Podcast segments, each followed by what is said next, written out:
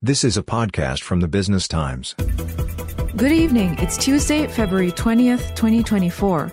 Here's your market focus daily closing bell update. For the Business Times, I'm Emily Liu.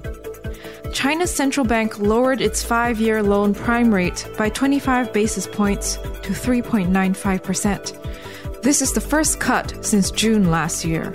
However, investor reactions were muted. China's benchmark CSI 300 index ended the day up 0.2% to 3,410.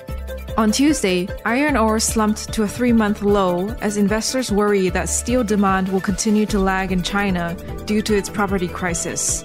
Iron futures in Singapore fell more than 5% to 120.8 US dollars, the lowest price since last November.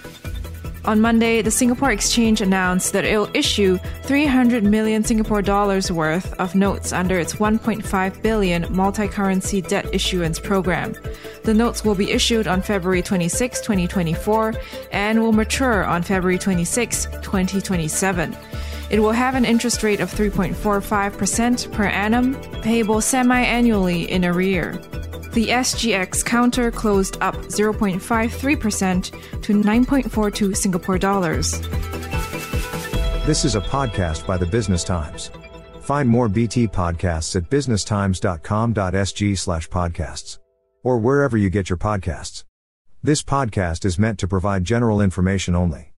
SPH Media accepts no liability for loss arising from any reliance on the podcast or use of third parties' products and services. Please consult professional advisors for independent advice.